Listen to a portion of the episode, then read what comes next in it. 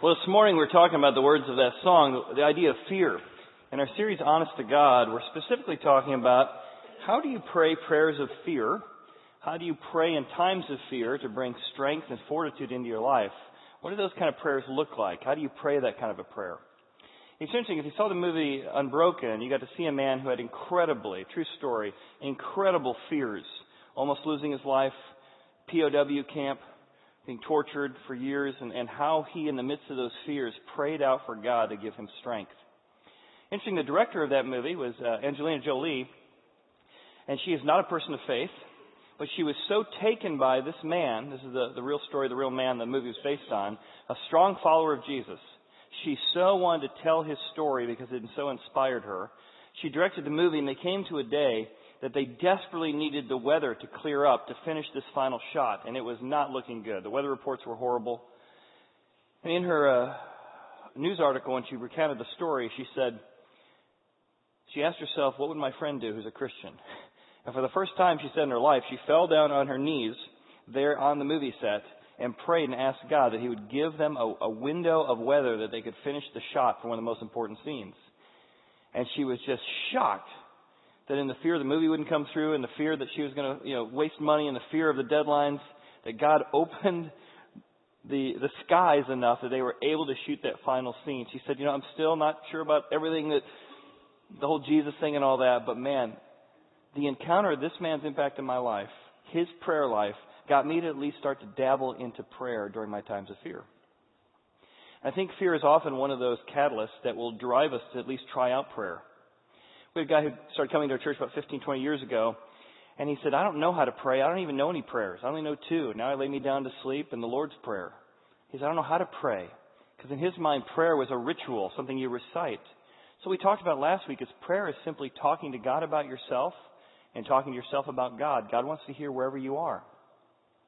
I had another woman come to our church for four or five years, got into some Bible studies, and said, I realized for years I've been a worrier. I talk to myself about worries all the time. And I began to, when I'm triggered to worry, I begin to just tell God about my worries. And I'm having so much more freedom in my life. Mother Teresa has a prayer that she uh, prays. I think she said she prayed it every week or every day. It's a great prayer. It's a reminder to herself as much as talking to God. She says this People are often unreasonable, irrational, and self centered forgive them anyway. If you're kind, people will accuse you of selfish, ulterior motives. Be kind anyway. If you're successful, you'll win some unfaithful friends and some genuine enemies. Succeed anyway. If you're honest and sincere, people may deceive you. Be honest and sincere anyway. It goes on. It says, what you spend years creating, others can destroy overnight. Create anyway. If you find serenity and happiness, some may be jealous. Be happy anyway. The good you do today will often be forgotten. Do good anyway. Give the best you have and it will never be enough. Give your best anyway. In the final analysis, it is between you and God. It was never between you and them anyway. And I love that spirit of prayer that plays into everything you do, despite how people respond. It can be an expression of your connection to God. There's a famous painting of George Washington. Uh, there's some sort of rumors as to how accurate this picture is, but it has inspired many people to pray before he went into a mighty battle. In fact, if you've seen uh, the evidence of the coat or cloak he's wearing, it just had bullet holes all over the place. Mean, this thing got shot every which way, and he was never hit toward the battle. Peter Lillback, the nation's historian on George Washington, spoke here a couple years ago and he shared how George Washington's literature is littered with a, a reference to divine providence and calling out to God, to, to, his providence to be in control of things and to interact in the states of affairs of human beings. That as a leader in times of fear in our nation, he called out to God to help him in his darkest moment. So how do we do that? I want to build on what we talked about last week, specifically on fear. That prayer is both a communication tool and it's a transformation tool. In the communication tool, we tell God where we are. I'm mad. I'm fearful. I'm scared. I don't like where I'm at in my career. I don't really uh, think I'm fulfilling my purpose. We communicate to God where we are. The transformational tool is we tell God and ourselves where we want to go. I want to deepen my faith. I want to not worry so much. I want to believe that you're with me. So prayer is a communication tool, but it's also a transformational tool. It's interesting, as we look at these two tools, that in her book, Switch on Your Brain, Caroline Leaf, who's a uh, neurologist, a Christian neurologist, and um, as she's done research on how fears in particular affect our health, she's discovered, and the research is all in her book, according to research, a vast majority, whopping 75 to 98% of physical illness that plague us today are the direct result of our thought life. A whopping 75 to 98% of our illnesses are a result of our thought life. What we think about truly affects us both physically and emotionally. In fact, fear alone triggers more than 1,400 known physical and chemical responses in our bodies, activating more than 30 different hormones. And so dealing with fear, learning how to pray through fear, learning how to, to, to calm our fears is going to have incredible health benefits, psychological benefits, relational benefits. Right now, as that last song said, we are poisoning ourselves with our fear. I sat down with a, a woman that's been attending our church, recommended this book to her uh, a couple months ago. She was just talking about all these internal thoughts that were really been affecting her for decades. And as we dialogue together, I just talked about how the Bible gives tools for dealing with this. Taking your thoughts captive, the Bible describes it. Renewing your mind by replacing your thoughts. As a person who's unconvinced in some ways, I gave her the research here of Caroline Leaf. I said, why don't you read this book? And at the end of this book, it's got a 21 day trial of how to begin to detox your fears and detox your brain. In my last conversation with her, she said that she had been through that detox program three times and how much more freedom she was feeling, how much more um, power she was feeling, that she was really beginning to find the kind of purpose and progress she hadn't found for decades practicing these principles from the Bible of taking her thoughts captive, communicating to God where she was. So, what does it look like? What? in one sense, it's really normal. It's just a normal thing of communicating to God where you're at. It's a communication tool. You tell God where you are. You know, we were on our Alaskan cruise this summer. My parents have been talking about this cruise for 30 years. They kept putting off the money to not go on this cruise so that we could go to college or so we could go to soccer camp. And my parents just made sacrifice after sacrifice after sacrifice for us. So about two years ago, they said, we're finally going to do it. After 30 years of talking about, we want to go to our Alaska cruise together. We want to know if you'll come with. And how about we chip in together and we'll make this a graduation present for, for Sierra. She's graduating high school. So the five of us went on this trip. And day two of the trip, and my mom has the most selfless person I know, always puts her needs behind, very generous to other people, and always doesn't need or want or ask for anything. And day two of the trip, she gets sick. And is confined to her quarters for about 36 hours. And I came back to my room and had a prayer that sounded like this God, this is so ridiculous. This is so unfair. I cannot believe that my mom, who's dreamed of this for 35 years, that you would have the. And I had a lot of other honest conversation with God. And I'm angry at you and I'm mad at you and I just cannot believe you would do this. It's just as honest. I'm, I, I'm just, this is so unfair. And God loves those kind of honest prayers. I went over to talk to my mom, and she's like, you know, I'm trying to have a good attitude about this. She had amazing attitude in this, and you know, just God's going to teach me something through this. But you know what? God was honored by her prayer as she was using prayer as a transformational tool. I'm going to not have self pity. I'm going to instead be thankful that I'm here and that I can have several days. And I was using it as a communication tool. God, this is so ridiculous what you're doing. Both of those are important parts of the progress. In Psalm 55, it's a, it's a psalm of, of fear. The writer's in a deep time of fear. And there's several sort of steps we can follow as we're beginning to tell God where we are. Number one, you can just ask God to listen. That's totally okay. This prayer starts off that way in Psalm 55. Lord, give ear to my prayer, O God. Don't hide yourself from me, because it feels like you have been. Give, give, give ear, don't hide yourself from my supplication, which means my request. God, attend to me, hear me. Now, you don't have to use it all formal way. That's sort of how they spoke back then. You can just say, God, I need you to listen. This is a big deal. God, this really matters to me. God, listen up because I feel like my prayers are bouncing off the ceiling here. Attend to me. Listen up. It's okay to pray that way. Then, part of prayer is admitting all your emotions. That's why we're using these emoticons in our series because God wants to hear all your emotions happy, sad, fearful, surprised, angry. God wants to hear it all. He wants you to be real with Him. And sometimes as you're giving him your emotions, they may not be real, they may not be uh, validated, But that's how you are. It's where you're at. It's okay. If you're depressed and you're, not justified, tell them you're depressed anyway. If you're angry and you're totally out of line, tell them you're angry anyway. God wants to meet us where we are. Look what it says in this next verse. I love what it says here. Give ear to my prayer, O God. So I got some prayers going out. Do not hide yourself from my supplication. That's a different type of praying. Attend to me. Listen up. I'm down here. Hear me. I am restless in my complaints. I got a lot of things I'm complaining about. I love this next one. And I moan noisily. There are times that you're so fearful, that you're in such distress, you don't know how to pray, you're just groaning. Oh, about a prodigal son. You're groaning about a business decision that has got you pushed into a pressure cooker. You're groaning about a physical ailment or news of your daughter's physical ailment.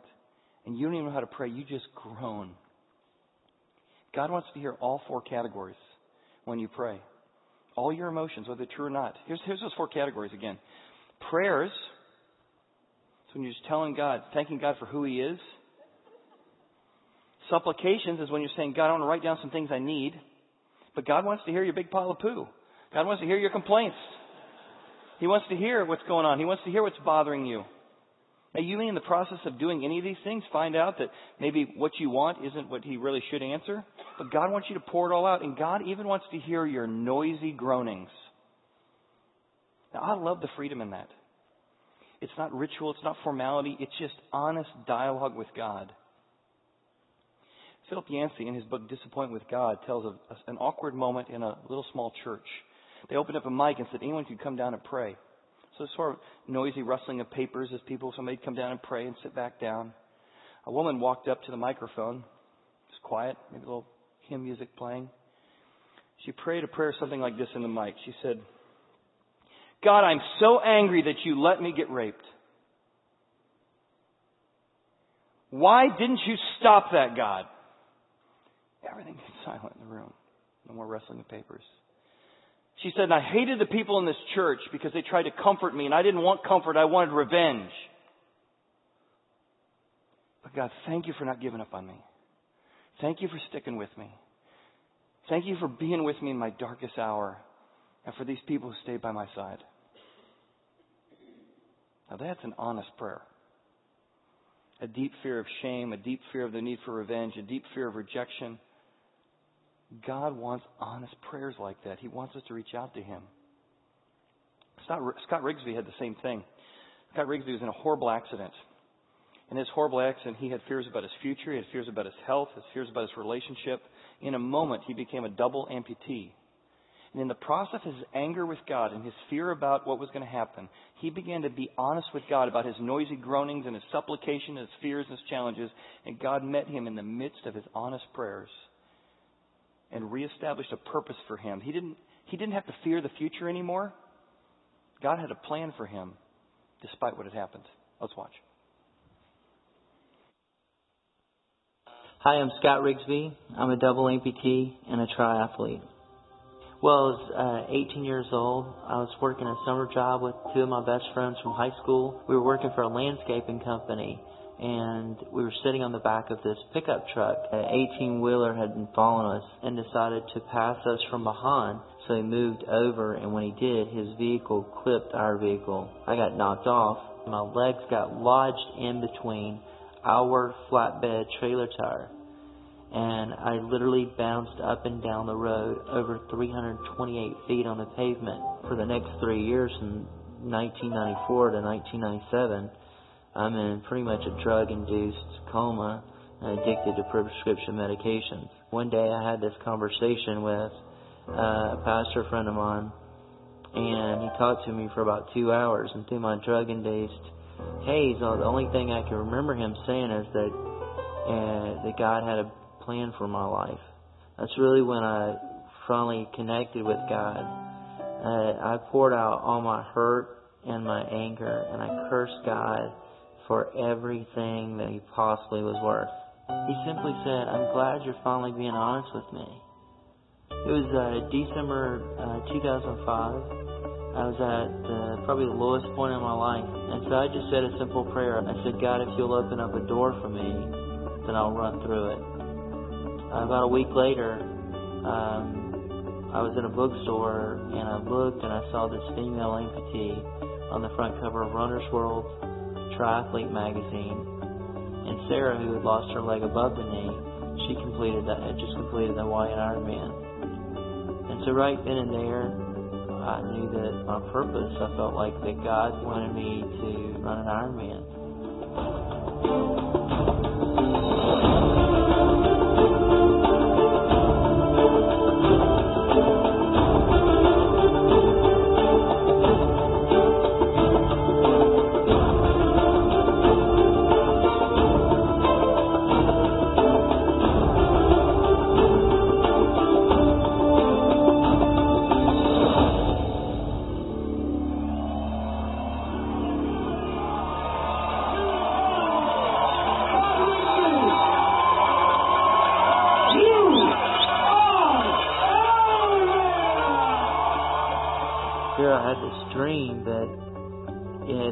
Insurmountable odds.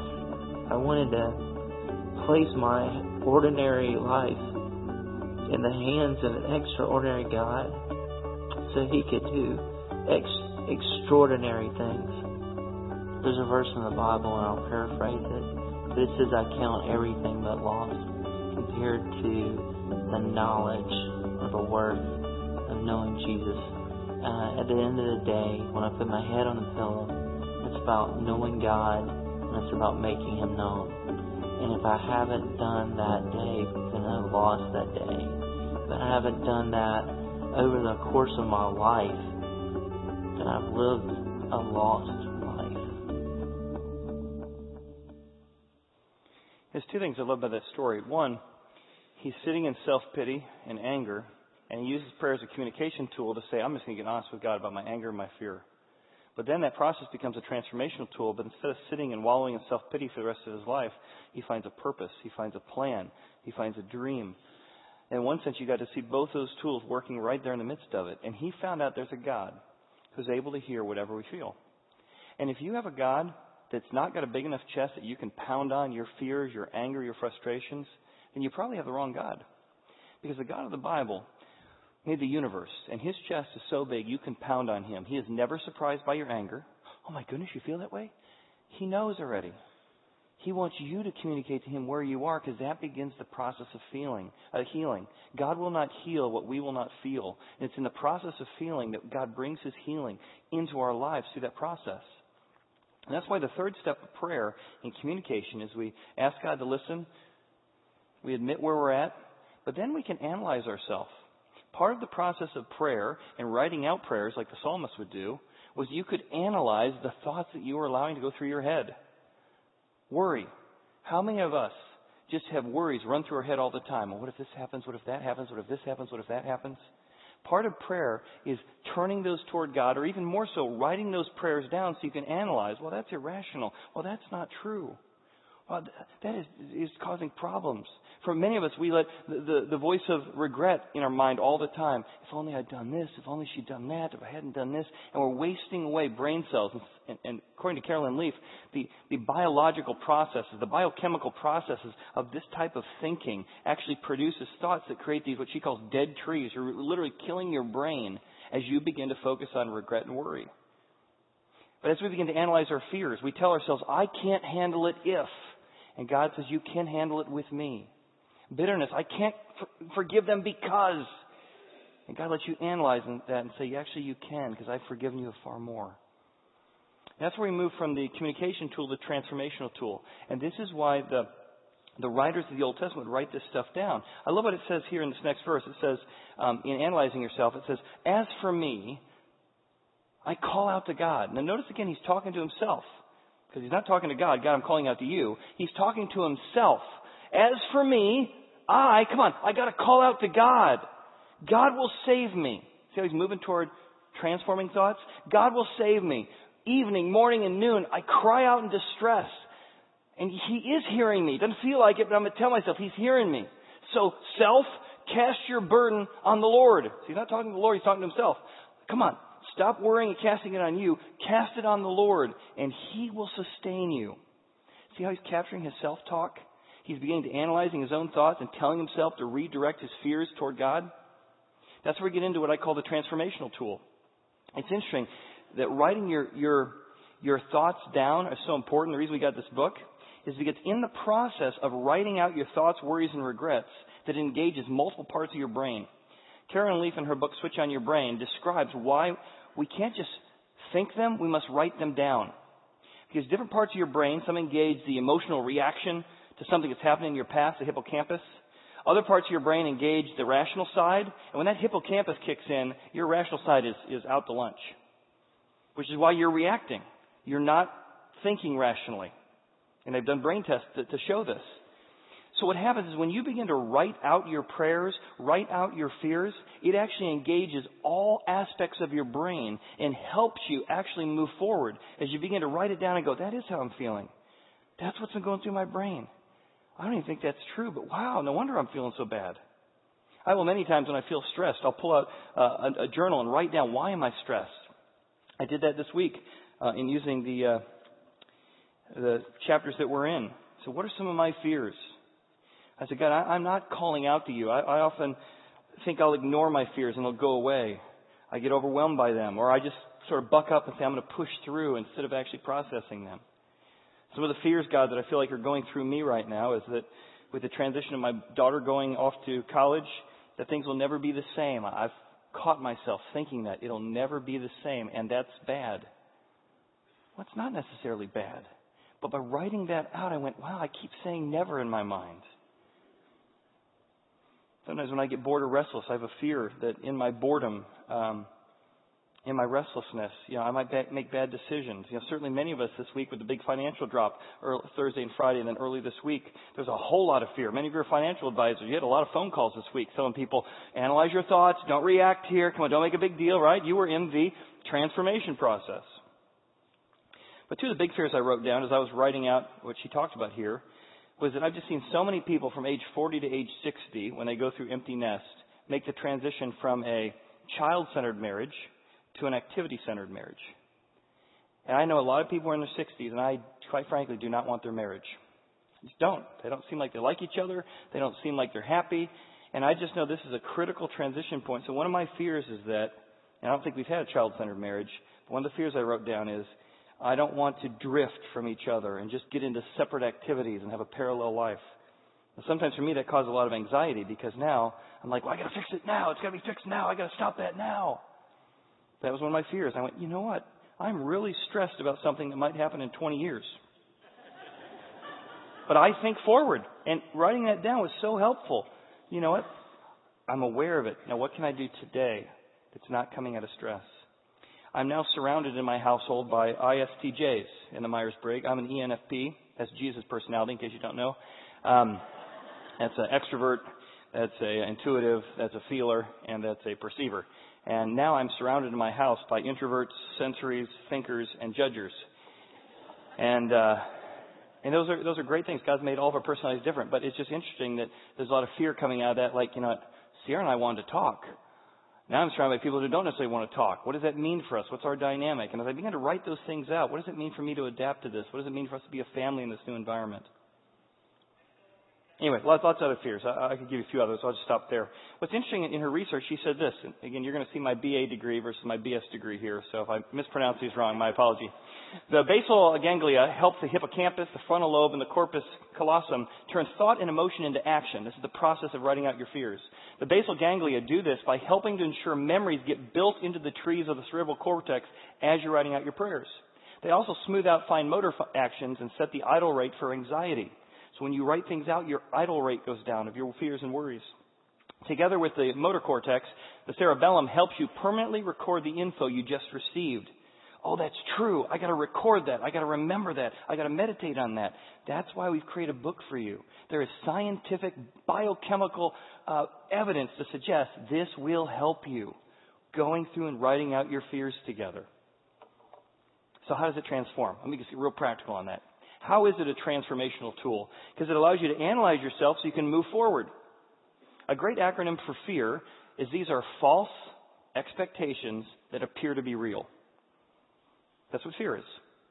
So part of writing out your prayers or sharing with God where you're at is you begin to analyze what's true and what's false.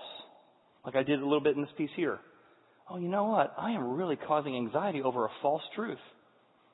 So the process of writing out your prayers is a way to do that. So I want to look at what uh, psychologists call cognitive dissonance. It's amazing what psychologists have discovered with cognitive therapy. The psalmists were doing with, with what's called soul talk thousands of years earlier. Notice how they write out exactly how they feel, and they can catch themselves with cognitive dissonance, meditating on things that aren't true. I'll give you the first one. Personalizing. Personalizing is incorrectly thinking that everything people say or do is a reaction to you. Now you can see this in your teenagers all the time. I know what she was saying. I know what she was thinking. Everybody was talking about me. Now sometimes it's true, but most of the time we ain't that important. But it's that personalizing that actually creates fear and anxiety in us about rejection, about acceptance. Notice what the writer writes out. Because of the oppression of the wicked, for they bring down trouble upon me. In the wrath they hate me. As if this, this empire of evil armies came in and they weren't just trying to conquer the city. They said, where's David? It's all about you. As if the problems in the world, the economic challenges, when you begin to say, I've got a black cloud over my head, God's out to get me, the boss was picking on me, the, the company's picking on me. Sometimes you don't realize you're doing it. You write it out, you say, that's really my issue. I've personalized this. And that's why it feels so much deeper, is it's not just, hey, this is a bad situation, there's wicked people. I've made it personal. And as you write that out, you can go, okay, I'm personalizing here. This is a false expectation. Here's another one in the text. Catastrophizing. Many of us have so much fear and anxiety because we catastrophize all the time. We use words like never and always, like I, I was doing in my piece. It's never going to be the same. It's always going to be different. My heart is in anguish within me. And he was. But notice now he's going to catastrophize. The terrors of death have fallen on me. He's heading towards suicide now. Fear and trembling have beset me. Horror has overwhelmed me. Do you see how the snowball grows? It goes from terrors of death, I'm scared it might happen. Fear and trembling, oh, it's getting worse. Horror has overwhelmed me. This is when you begin to start with a thought, I wonder what's going to happen. What if that happens? Well, if that happens, then this will happen. If this happens, then that will happen. If that happens, then then then if they if they don't get their homework done, then they'll get a bad grade. If they don't get a bad grade, they won't get into college. If they don't get into college, they're not going to have a job. If they have a college, they're going to live in the basement. They're going to live in the basement. We can't ever get rid of them. Now that's catastrophizing. Now see, we all do that, but the process of writing out those things, you begin to catch yourself earlier before it gets to horror has overwhelmed me. This is a tool the Bible has given us that really brings freedom. That's catastrophizing.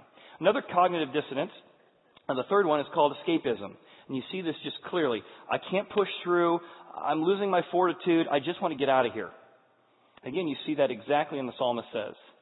Escapism is instead of dealing with disappointment or pain or difficulty, we long to run away. Some of us, we run away physically. Some of us medicate it through alcohol or through drugs or through sex. God wants to teach us how to develop the skills in our mind and otherwise to push through pain and difficulty and disappointment. But that's hard. So the instinct is usually escapism. Now look how honest he is about his prayer. I said, Oh, that I had the wings of a dove. I wish I could just fly away and be at rest. I would flee far away and stay in the desert.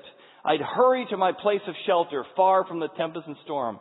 That's really an honest prayer. I remember when Beth and I first found out that Quinn had blind blindness. I took her away on a, on a vacation together just so we could process it together. We're sitting at this uh, all-you-can-eat buffet at a, at a place down in Cancun, and I looked at her. I said, "How are you feeling right now?" And she of tears running down her cheeks. She said, "I wish I could just run away." I said, "That's exactly how I feel too."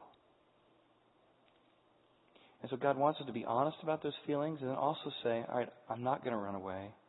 God, I need you to help me get through. And that's the transformation. Every time that thought comes into your mind, I want to run away, you say, God, help me get through. And you begin to replace the thought. The next uh, cognitive dissonance that we see the, the writer working through is filtering. And we all do this too. You filter out certain things and you don't listen to it, and then you magnify other things. It's like wearing glasses. And you filter out bad news sometimes, or sorry, you filter out good news and only hear bad news. Some of us who have melancholy tendencies, that's what we do, right? The cup, the cup is always half empty because you don't even see the good stuff. You have actually trained your brain to focus on the negative, and you wonder why you're negative all the time. It's because of filtering. Filtering is negative details and magnifying them while filtering out the positive. Lord, confuse the wicked, confound their words, for I see violence and strife in the city. Day and night they prowl about on its walls. Malice and abuse are within it. Destructive forces are at work in the city. So things are bad. This isn't like he's imagining stuff. It's a bad time. Now look at this. Threats and lies never leave the streets. There's not one moment of peace. Every single moment. They never leave. It's always bad. It's always lies. Lie, lie, lie, lie, lie. Every time everybody talks, lies. Our city's a city of lies. It's never going to be different. Things are never going to change. I filtered out any possibility of hope. I filtered out any possibility of change, and I wonder why I'm so depressed. But often, you and I are doing that all the time, but we don't realize it. It's in the process of writing out what we're thinking. We go, oh, wow. Creating a, not only a fear journal, but a grateful journal forces you to begin to not filter. I'm going to purposely look for the good stuff. Oh, it's not always. It's not all bad. There are good things going on with my son, my daughter, my mom, my dad at the work. That's one of the ways the Bible's given us to not lose the, the, the aspect of this, the filtering aspect, to come against that. And the last one is what I'll call emotional logic. Emotional logic is the t- teaching. It's very prevalent in our culture today, so it's hard to actually step out of it because our culture sort of teaches it. And that is if I feel it, it must be true. And that's why when you write out your prayers, you tell God exactly how you feel, but you also say, God, this might be a false expectation appearing real. Help me process if this is true or not. Emotional logic means if it feels true, it is true. Look what he says here. If an enemy were insulting me, I could endure it. Hey, if it was a bad guy who had betrayed me, I could handle it. If it was a foe were rising against me, I could hide it. Now we get to hear a little bit of the story. But it is you, a man like myself, my companion, my close friend, whom I once enjoyed sweet fellowship at the house of God. He says, I'm feeling betrayed and attacked by somebody who was a friend of mine, a business partner, a fellow churchgoer. That's why this hurts so much. That's why my fear is so high. This isn't an enemy. This is a, a fellow friend who stabbed me in the back. And look at his phrase. This is so great. Emotional logic. We once enjoyed sweet fellowship in the house of God. Now, hold that emotion. When you hear what he wants to do with his dear, sweet friend. We used to enjoy sweet fellowship at the house of God as we walked about among the worshipers. Let death take my enemies by surprise. I hope he's walking along one day and just bam, something falls on top of him. Lightning bolt. I'll take it. Just get rid of that guy. Now, that probably feels true. When you get betrayed, when you get stomped on, when you get rejected, when you stab in the back, if you're really honest, you say, you know, I want revenge. I'd like bad things to happen to him. But the Bible, in God's grace, allows you to be honest with where you are and then say, okay, well, let's pack up. See, religious people say, I've never had a thought like that in my life. And you go, I can't relate to that. The Bible allows you to be honest with where you are, but also allow God to transform your thinking to where you want to be. That's the power of prayer. That's how it comes against your fears. We had a prayer like that about four months ago now. We just had a day where uh, Quinn just sort of, he, he's a six year old boy or five year old at the time, and he began, we came home and found him standing up on a railing. There's a photograph of that railing. So he's sitting up on the railing with this two story drop, just smiling, having a good old time. And you talk about the fear level going up. We took him off that no, no, and got a railing, but he's climbing up the railing, sitting up there about to fall down. Then the next, a couple hours later, he walks up on that railing overlooking the drop off to our lower floor and he's walking up there. And again, how do you tell him that that's a bad thing when he's autism and all these challenges? And, and so we're like, oh my goodness, what are we going to do? We put him in bed that night. We're having this prayer like, our son's probably going to be dead tomorrow. I mean, these are like real, honest risks. And my wife and I are like, what are we going to do? Well, we got to find some way to fix this. And it needs to be done fast. It needs to look good and it needs to be cheap.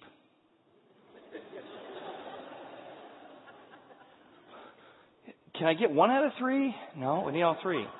I remember having that prayer that night, and we, God, we're really in trouble. And I couldn't get this to the next night, but anyway, God, we need your help. I mean, we need you to help protect him. We're going to watch over him, but you know, you can only watch. It was like the one safe place we had was our house. I just felt like God gave us an idea that night and, and being honest about our fears. And so the next day I got up, I said, hey, I had this idea last night. What do you think? And so what we did is we actually found a way to protect him using plexiglass. So I took some two by two, two beams and I anchored them onto our ceiling. Next picture. Next picture, there it is, on the left-hand side. So I anchored these two-by-two beams up there and these giant plexiglass walls, so it still looks halfway decent because I didn't put, you know, drywall up there. Still sort of looks like the house is supposed to look, but also he can't climb in there. And then we added a piece of plywood so that now he can only fall five feet instead of ten feet because otherwise, when I go down the stairs, it'd be like, oh! So at least here it sort of goes. So if I grow it all, I'm in trouble. But I felt like God was saying, listen, I'm here in the midst of the fair. I'm going to watch you. I'm going to give you ideas. I'm going to help you with these complex and challenging problems. God works in the midst of it. You see, the research has shown there's a guy named Matthew Broderick, not the guy from Ferris Bueller. Um, he was a general in both Viet, served in, in, Vietnam, but he also worked with uh, George Bush in uh, Katrina. The hurricane hit Katrina. What was amazing is that how did they miss it? How did they miss that the dams had broke? How did they miss that the levees had cracked? And they did some studies on what happened. And he had served in Vietnam before, and he was used to getting reports. So whenever the first reports come in, they were always bad in whatever situation he was in. He always waited for what he called the ground truth. The ground truth would always come after the initial response, and that's where you found what was really going on. He left the day of the response to Katrina, and he heard news that the levees had broken, but he heard lots of other reports, what he considered to be the ground truth, that people said, hey, we missed it, we dodged a bullet, it's all good. So in his mind, he filtered out the initial report that it was bad, because he said, no, no, based on my past experience, I'm used to that. That's always wrong. I've now gotten the ground truth. But what he didn't realize is that he had never served in a city that was below sea level. And that's what happens. Many of us don't hear facts because we filter it out based on our own experience. That's why we need God and we need other people to help us in our decision making. They did a study of the situation with Matthew Broderick and they call it emotional tagging. Emotional tagging is a process by which emotional information attaches itself to thoughts and experiences stored in our memories. This emotional information tells us whether or not to pay attention to something or not. And it tells us what sort of action we should be contemplating. And the process of prayer allows us to do that. It allows us to say, oh, I need to take action here. Oh, that's false. I don't need to be spending so much mental energy on that. And that's where freedom comes. Which is why I think the, the main application to this text is simply what he said in the earlier verse. When you're fearful, when you're scared, when you're not sure what to do, cast your burdens on God right now. Cast your burdens on Him using the two tools He's given us. These are actual tools you can use. Cast your cares upon the Lord. But something you got to do. You got to pray. You got to tell Him. You got to cast Him. And then He will sustain you. He will never leave the righteous shaken if you will practice these tools when you come into time of fear. It'll bring freedom into your life, less fear into your life. And you know, even the greatest military commanders in history have known this to be true when uh, our forces were going into Germany from France. The Allies were advancing from France toward Germany, rather. Um, General Patton prayed this prayer because they desperately needed the rains to change. Almighty and most merciful Father, we humbly beseech Thee of Thy great goodness to restrain these immoderate rains with which we have had to contend. God, grant us fair weather for battle graciously hearken to us as soldiers who call upon thee that armed with your power we might advance from victory to victory and crush the oppression and wickedness of our enemies and establish thy justice among men and nations. Amen. This prayer by General Patton was passed from place to place and people were praying. And sure enough, it said in the report, his most famous prayer that I just read had a wide circulation. 250,000 copies in card form were distributed by the chaplains to the soldiers of the United States Third Army at a critical time in the Allied advance from France toward Germany. And its apparent positive result, as requested, the torrential rains gave way to fair weather for battle, made it legendary. To which General Patton would say, I'm a tough dude, and I need prayer. He said, when it comes to life, you need three things. And I love this quote about the three things. Here's the three things you need to do. You need to plan, you need to pray. He says, Chaplain, I'm a strong believer in prayer. There are three things that men get what they want. By planning, by working, and by praying. Any great military operation takes careful planning or thinking. Then you must have well-trained troops to carry it out. That's working. But between the plan and the operation, there's always an unknown. That unknown spells defeat or victory, success or failure. It's the reaction of the actors to the ordeal when it actually comes. Some people call it getting the breaks. I call it God. So invite the band to come up. This next song is about how when you pray, you invoke the battle lines of heaven to come and help you in the midst of it. And who among us, if General Pat needs it, don't you? Don't you want to do different things and not do the same thing over and over again for the next two years, five years, ten years? God offers something powerful, transforming, and changing. You don't have to be enslaved to the fears you've been enslaved with. You don't have to keep doing the same thing over and over again. You don't have to be in bondage to your past. You don't have to be in bondage to your habits. You don't have to be in bondage to the things you've done before. Freedom is within reach. The armies of heaven can come and with you help come against these false expectations and these fears. I mean, imagine you going to work tomorrow. You go into your day today, and none of your circumstances change. But you say, I know God is with me. I know I'm not alone. I know He can work all things together for good for those who trust Him. Whether you believe in God or Jesus or the Bible or not, do you see how that mindset would be better? Now imagine if it is true. I think it is.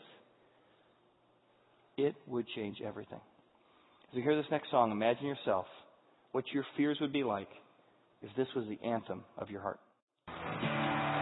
There's a great promise that God gives to Joshua just as he's facing his fears of the unknown. I want to pray that, that promise over us today in Joshua chapter 1. He says this, come on, bow your heads with me. Be strong and courageous. Be strong and very courageous, for I am with you. I will never leave you, nor will I forsake you. I am with you. Be strong and courageous.